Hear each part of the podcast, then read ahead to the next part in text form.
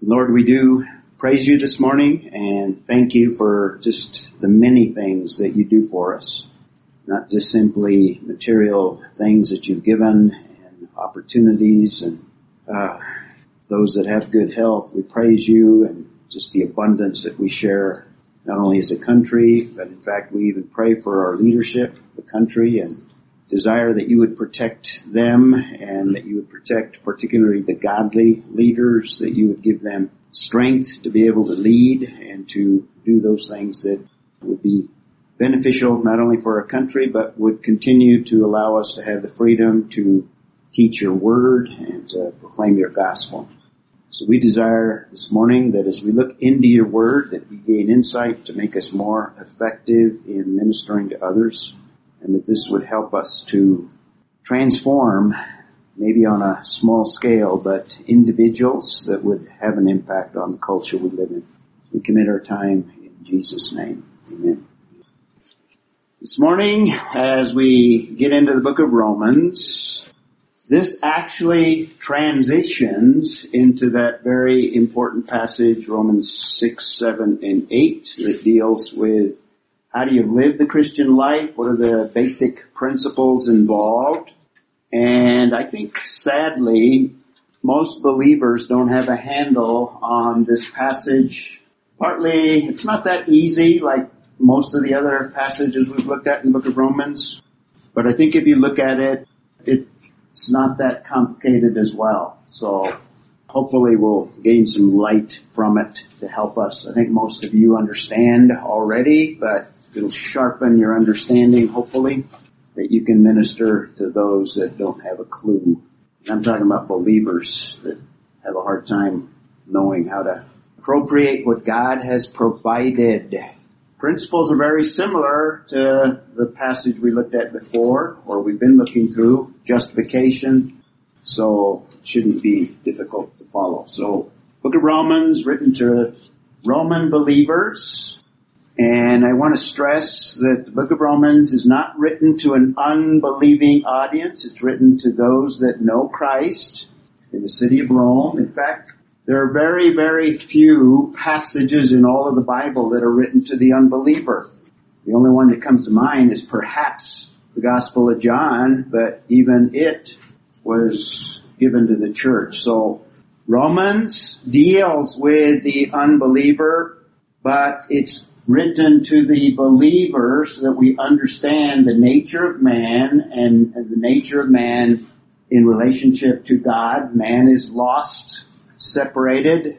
Paul uses the word unrighteous.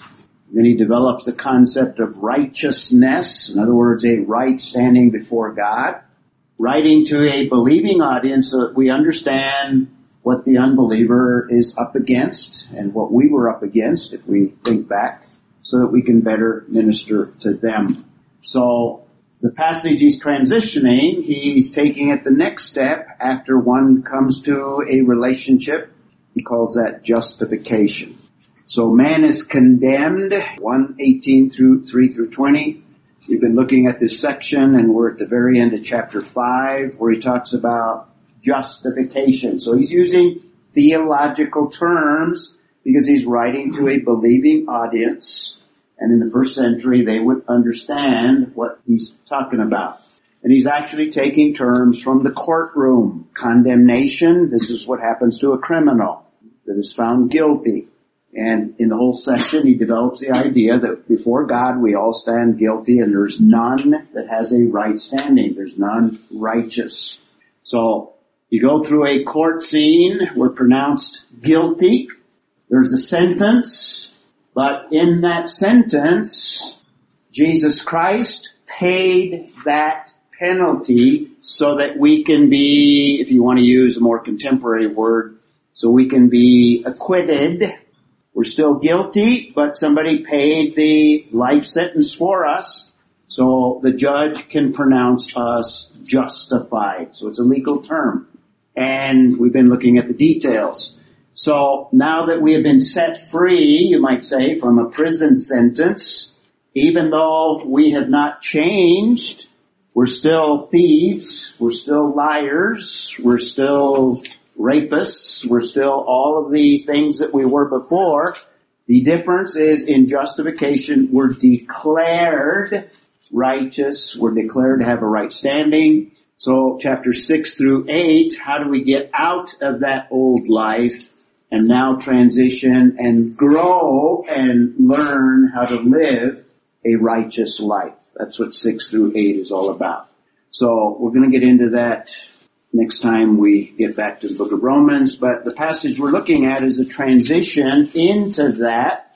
So he's transitioning, in fact the whole chapter transitions from justification to sanctification, and he deals with two major things. He's going to emphasize the profit that we gain from justification. Verse 1, having been justified. That's the beginning of verse 1. In other words, past tense. We've experienced this granting or this declaration of righteousness. And that's to motivate us because there's great abundance that God has provided for us. And he talks about that in verses 1 through 11.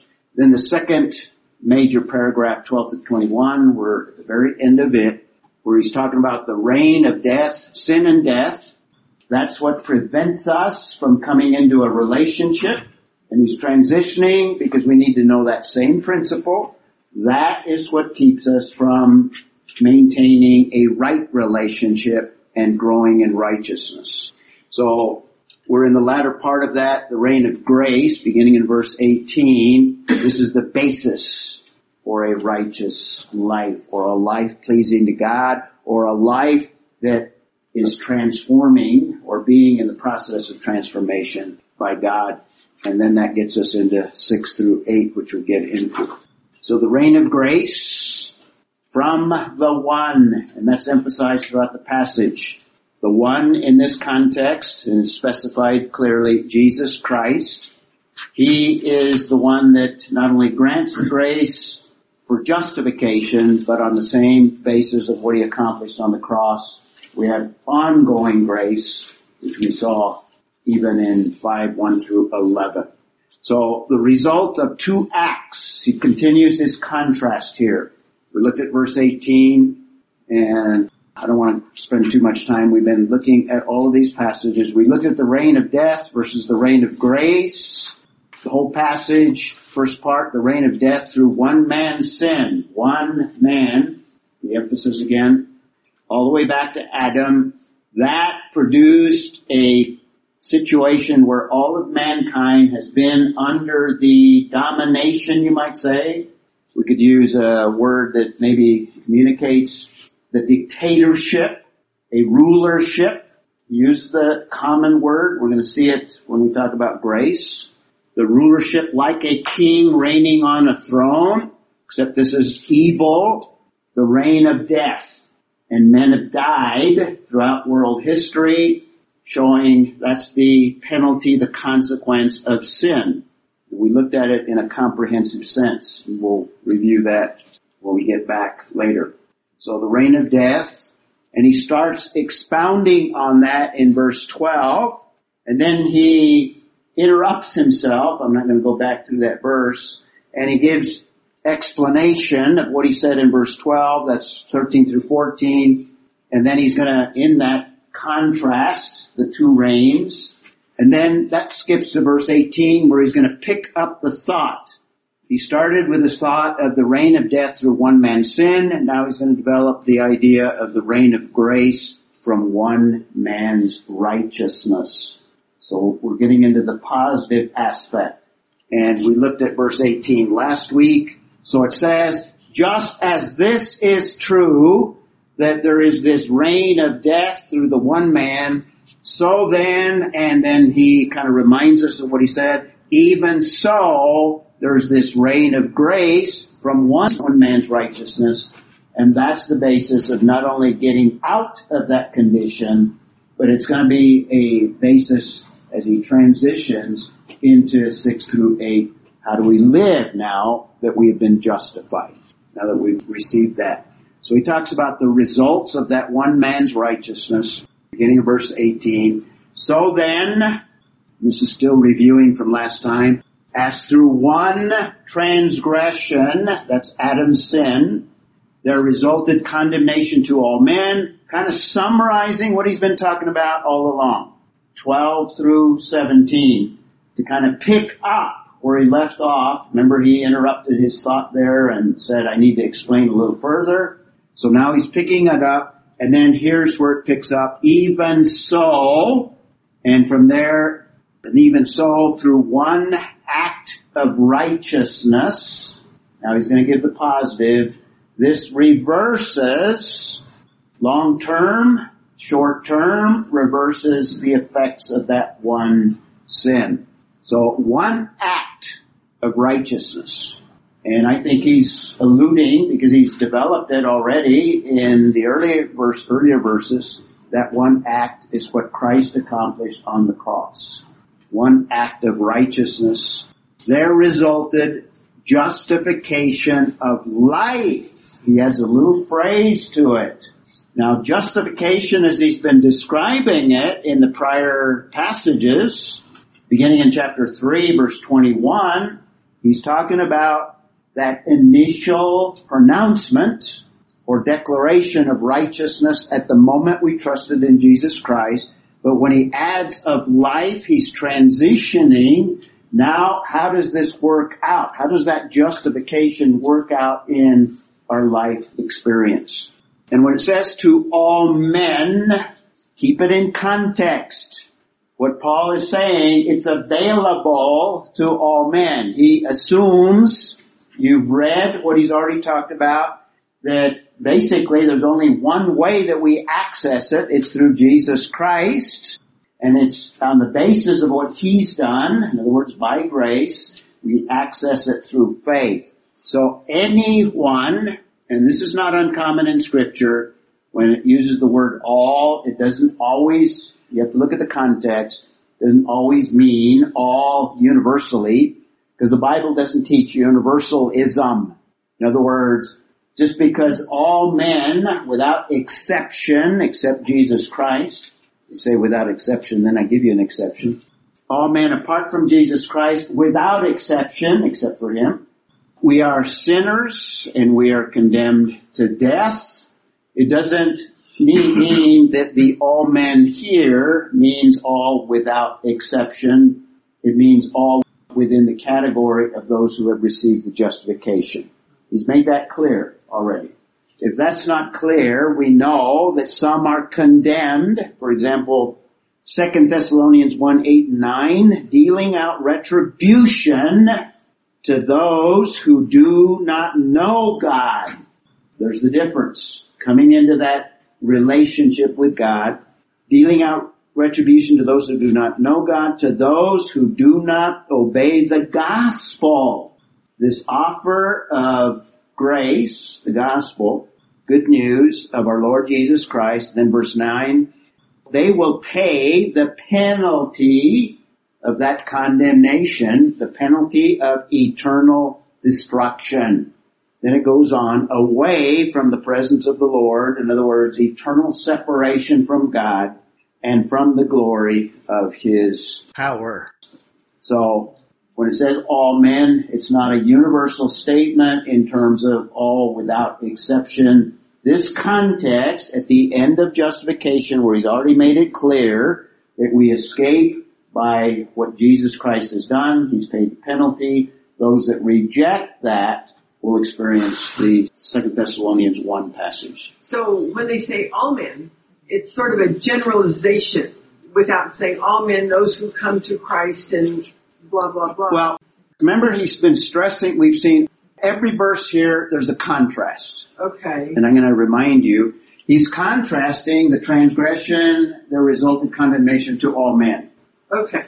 The all men there, That is inclusive. yeah, Uh, that's why I'm making the point here. Okay. But the contrast, if you keep the contrast, that's why he's, he's maintaining this contrast over here. But with the understanding he's writing, I've already told you that only those that trust in Jesus Christ, and remember we talked a lot about it's not our good works because the best that we can do are filthy rags, Isaiah's phrase. Paul has said in, in chapter 3, there are none righteous. And if you didn't get it the first time, no, not one. Okay?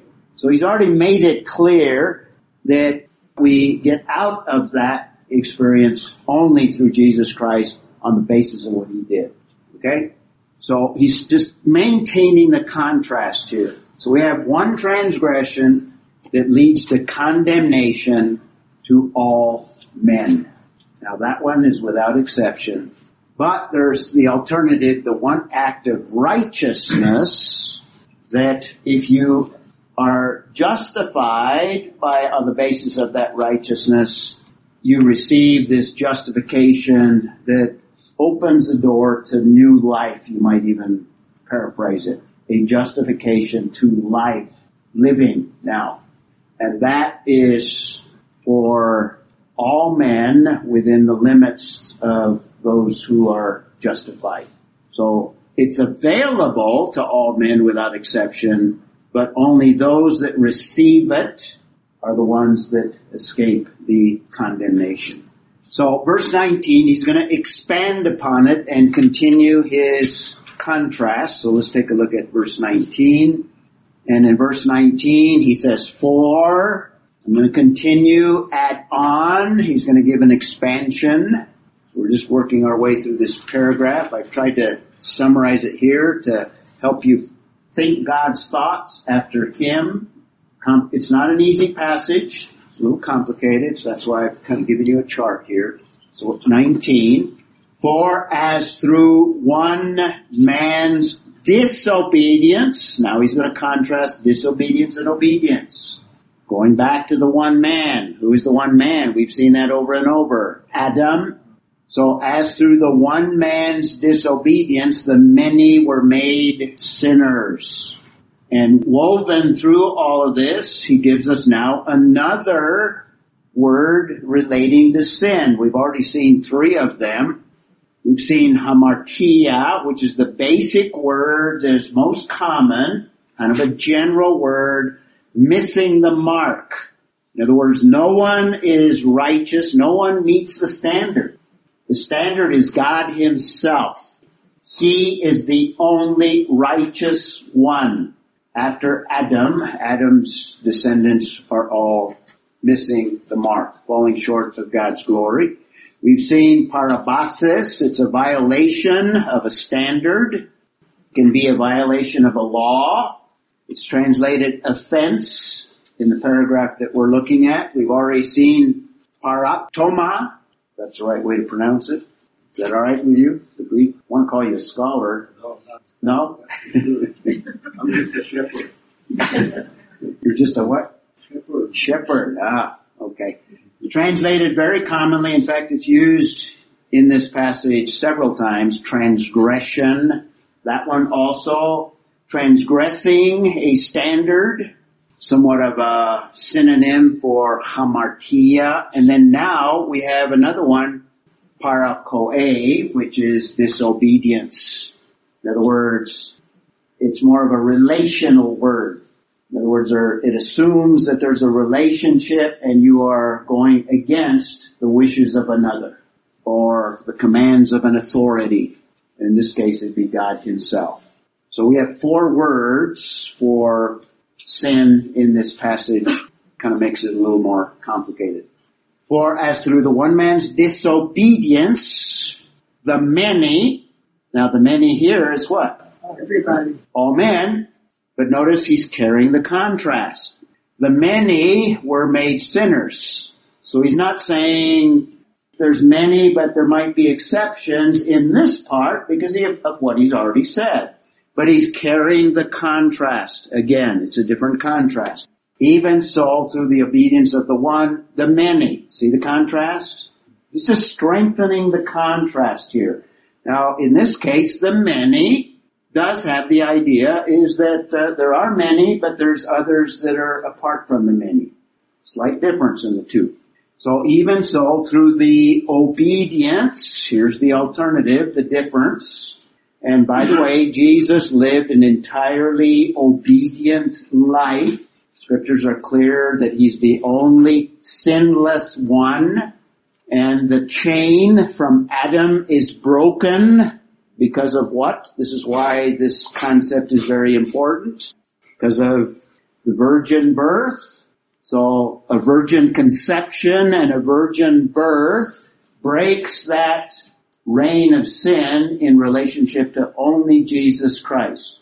Unless any of the, the others of you experienced a virgin birth and haven't sinned since then, any, I don't see any hands up. So, oh, there's one in the back. Question. I gotta be careful when I go to an auction, you know.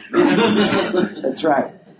So the virgin birth is the Holy Spirit, the Father, but Mary was the mother. Yes. Did she have the a sin? That's why the emphasis is on Adam because the yeah, the inheritance and the responsibility is on the man. With leadership comes greater responsibility. God views Adam as responsible for the sin. We don't hear about Eve in this passage. Okay? So Adam is responsible. And so sin is through the seed of the man.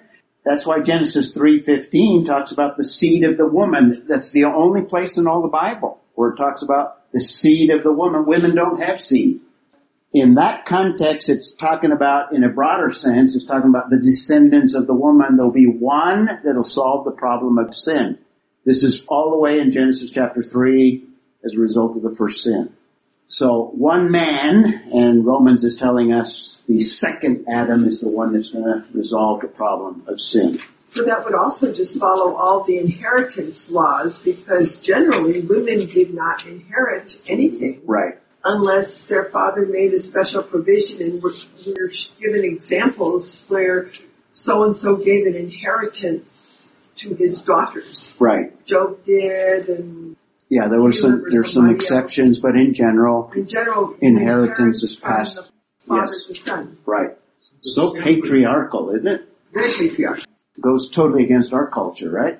So the why sin it's so- actually is passed through the man. Say that again? The sin is passed Yes. through the women Biblically. over us now. Yeah, exactly. So even, even so through the obedience, this is another reason why it was so important that there be a man that paid the penalty for our sin. God doesn't just deal with sin by casting it under the rug, you know, like sweeping it under the rug. He deals with it.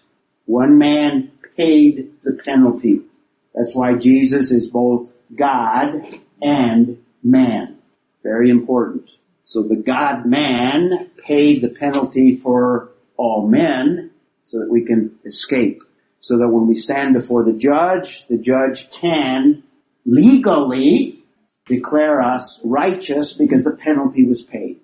And all he asks us is to receive it, accept it. It's called faith.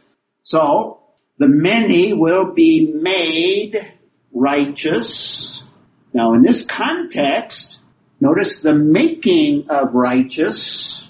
That's in contrast to being declared and it's put in the future because it's still an ongoing process during the Christian life. In fact, that's one of the keys that we'll look at to the Christian life is the process. Becoming a believer is a one-time event. The moment we trusted in Him and abandon our own decision making, our own desires, and trusted what He's provided, that's a one-time occasion. But the Christian life we keep continue to live is an ongoing process day by day. The many will be made righteous. When is that completed?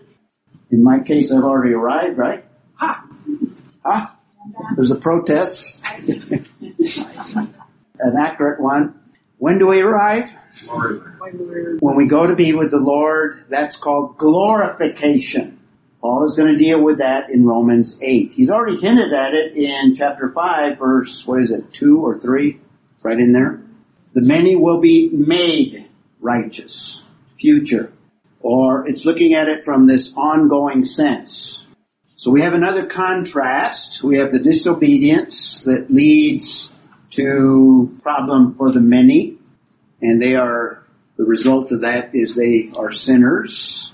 One act of righteousness leads to justification of life, to that limited all men. And then verse 19, one obedience. See the contrast? I'm highlighting the contrast of all these verses. I highlighted the contrast of 12 through 17. The contrast continues throughout the passage. That is typology. And we looked at Adam as a type of Christ. Here's one of the clearest examples of typology in all of the Bible. These contrasts, in this case, we have a contrast. There's some similarities, but the contrast. Similarities, one transgression, one act, affecting many, both ways, affecting all men in an unlimited and a limited sense.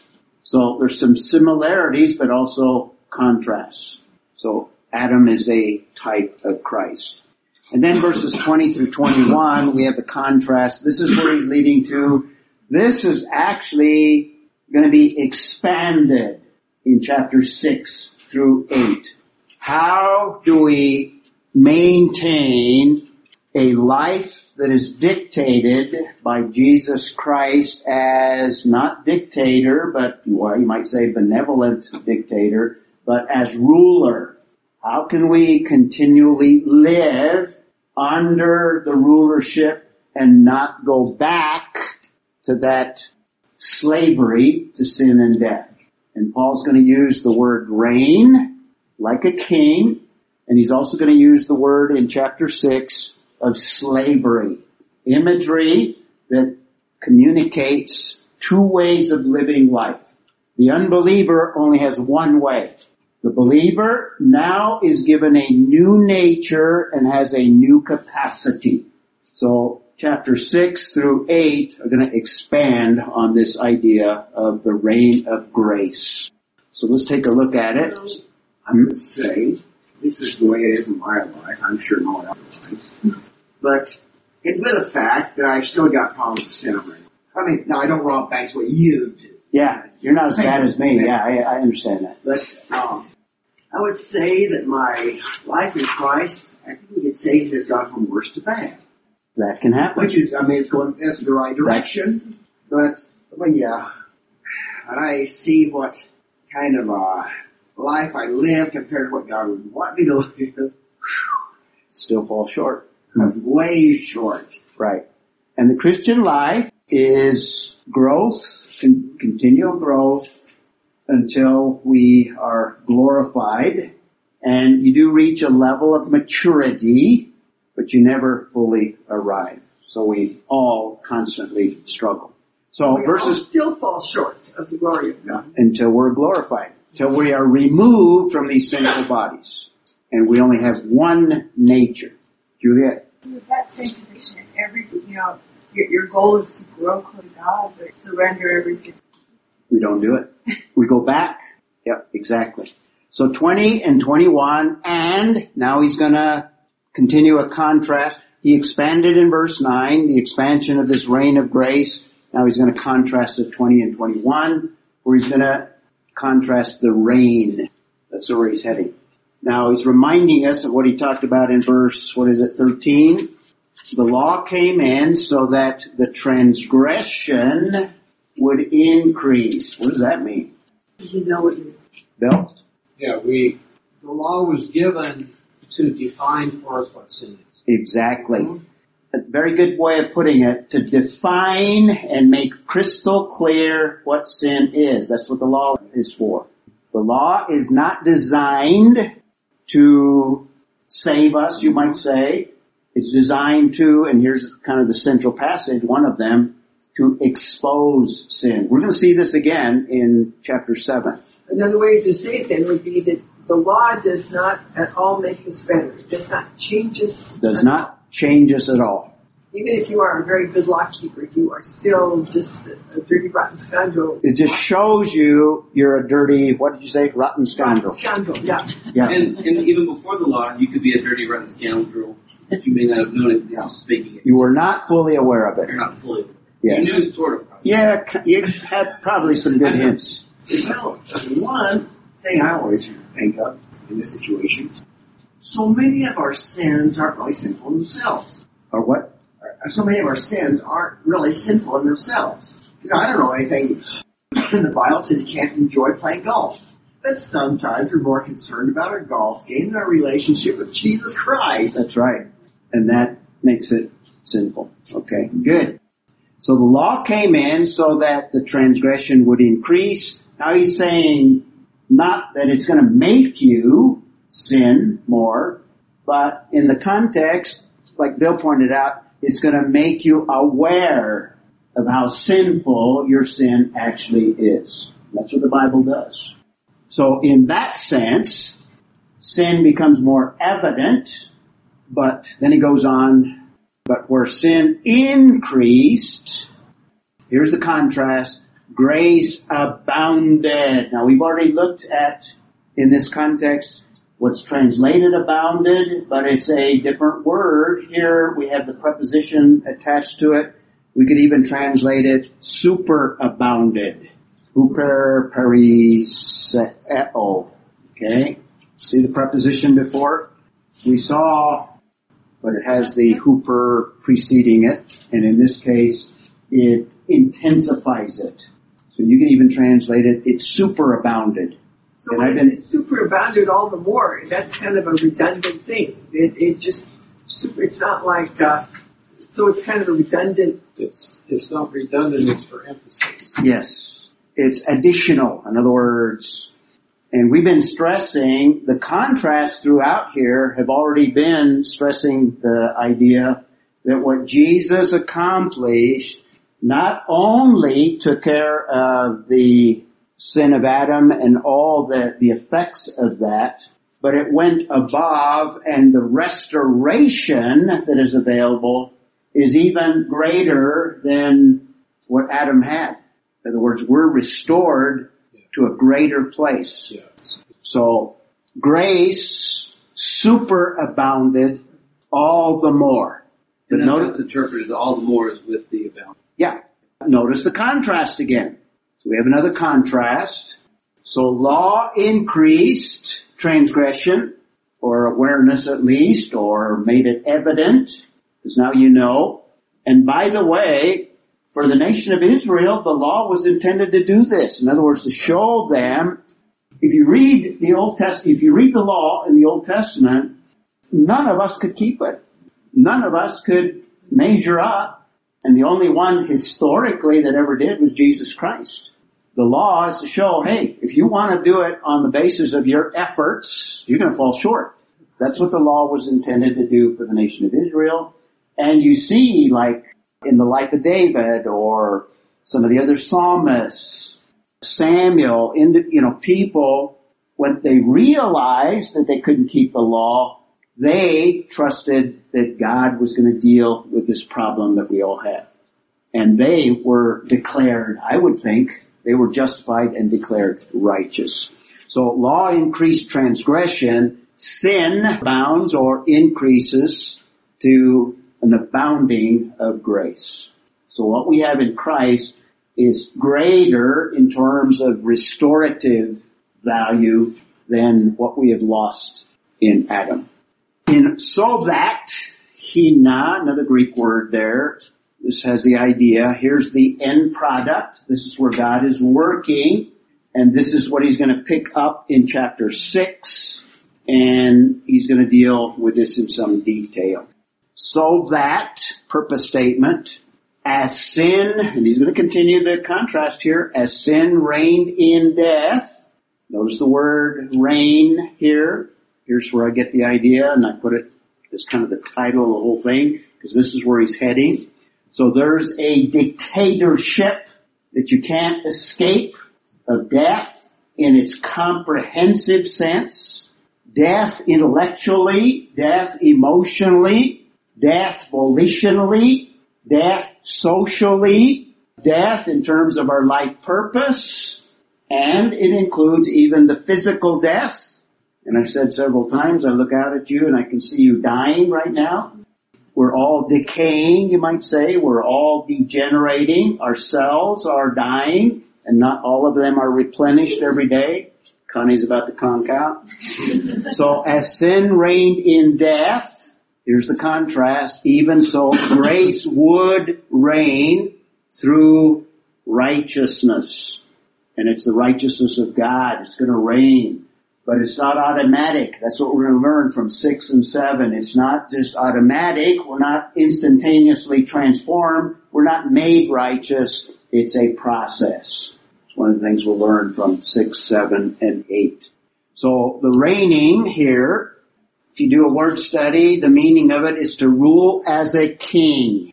The Greek word basileuo, that word, that's the verb form, that's what we have here. The noun form can be translated kingdom.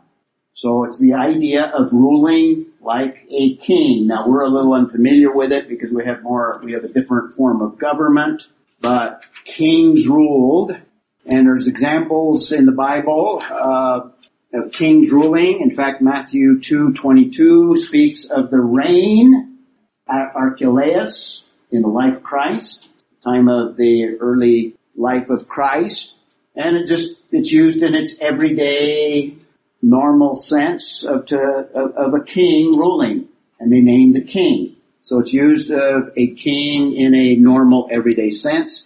Christ is called our king or a king. He rules. The verb is used in relationship to Jesus Christ. Christ is going to rule in the future. He rules now from heaven. He's going to rule in the millennial kingdom. 1 Corinthians 15, 25. What about you and I? Are we ever going to rule? Yep. Yeah.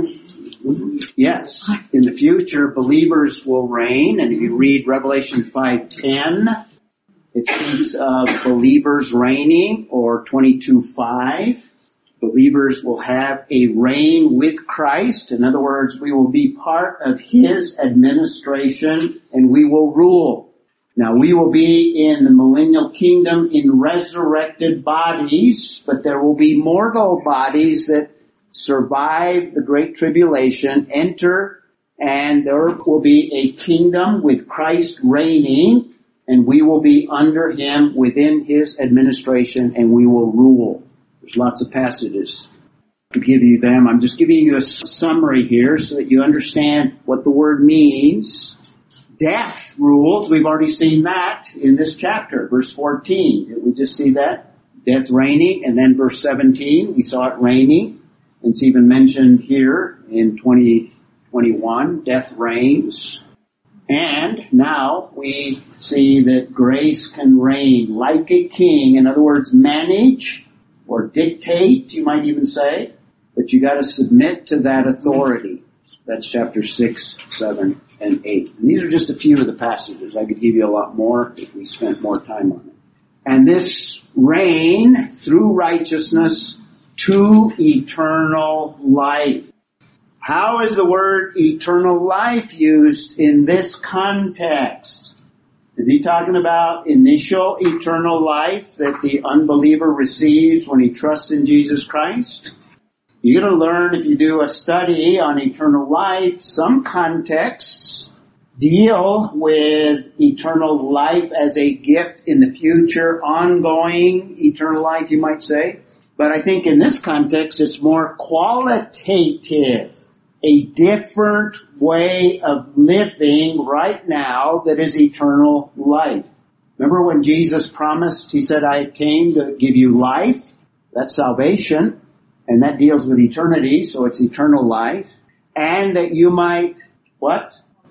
Live life more abundantly. That's ongoing and that's qualitative, that you can experience some of that here on earth.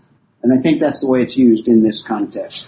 To eternal life, and it's always, everything that we have by grace is through Jesus Christ, our, and what does Lord mean? King.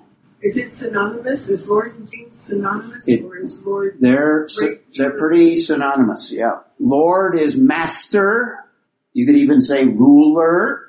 Jesus Christ, our ruler. And when we submit to Him in daily living, we can live a different quality of life.